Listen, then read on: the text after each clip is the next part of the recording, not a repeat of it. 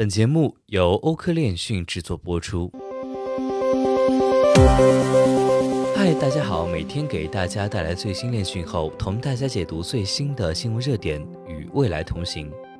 根据最新的 Daprida 和 BGA Games 报告，四月份区块链游戏活动创下历史新高，游戏 Dap 吸引了超过一百二十万个新的活跃钱包。尽管市场日渐低迷，五月份仍然每天有二百二十二万个独立活跃钱包连接到区块链 Dap，与四月份相比环比下降百分之五。但仍比二零二一年五月份高出百分之三十二。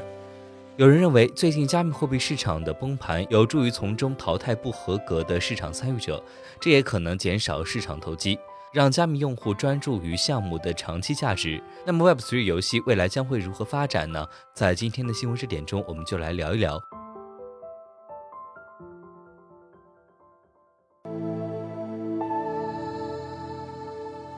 其实我们都知道，游戏制作不是一项简单的工作。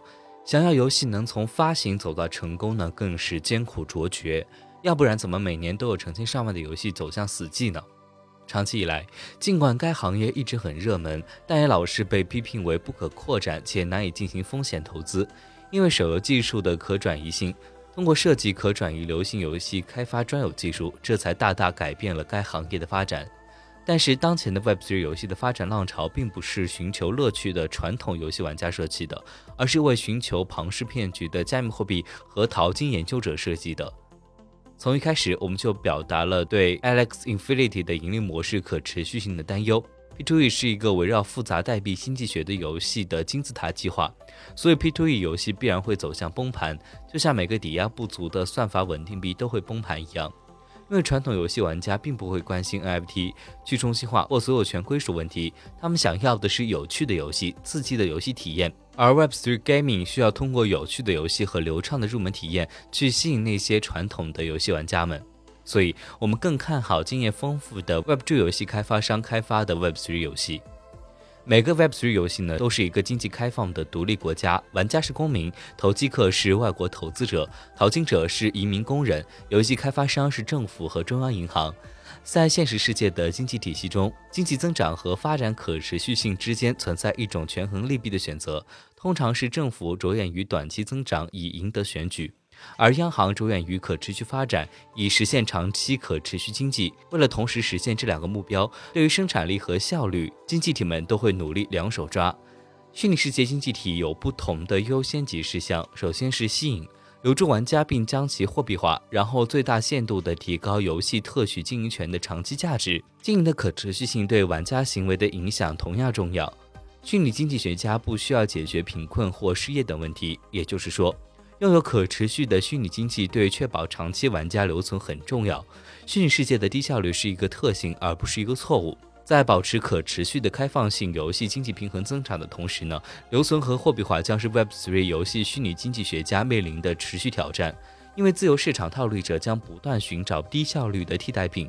游戏经济管理也是通过 Token NFT 激励重要用户的获取渠道。因此，每个 Web3 游戏都会有一个内部或外部的央行行长。Alex Infinity 通过帮助三百万玩家通过玩游戏获得收入，即使它的经济不可持续，游戏开发商与玩家分享收益，并希望这可能吸引更多的金鱼来消费的想法，也是一个双赢的案例。随着我们看到更多可持续发展 Web3 游戏，我们相信研究者、社区学者将在2023年增长并达到一亿以上。低技能工作的自动化将让更多的低技能工人失业，并导致更广泛的收入不平等。这会导致富人将更多的时间花在娱乐上，因为无聊将成为他们最大的问题。因此，他们可能会在游戏上花费更多的时间和金钱。而另一方面，穷人将难以找到低技能工作的工作机会。对于穷人来说，游戏将是一个很好的择业选择，因为他们不一定具有很强的就业竞争力。单独的工资收入很可能不足以支付全部的生活费用，但游戏将成为一笔有意义的副业收入。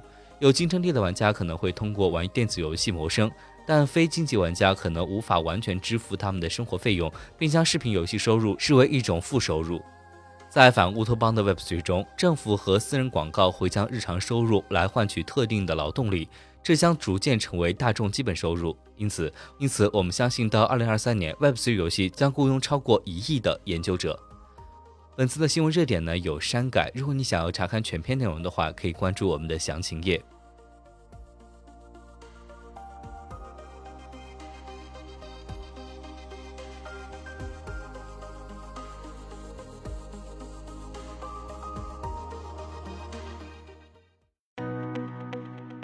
本期节目就到这里。如果您想了解更多关于区块链行业资讯，可以在微博、Twitter、Telegram 及欧科链讯官网上找到我们。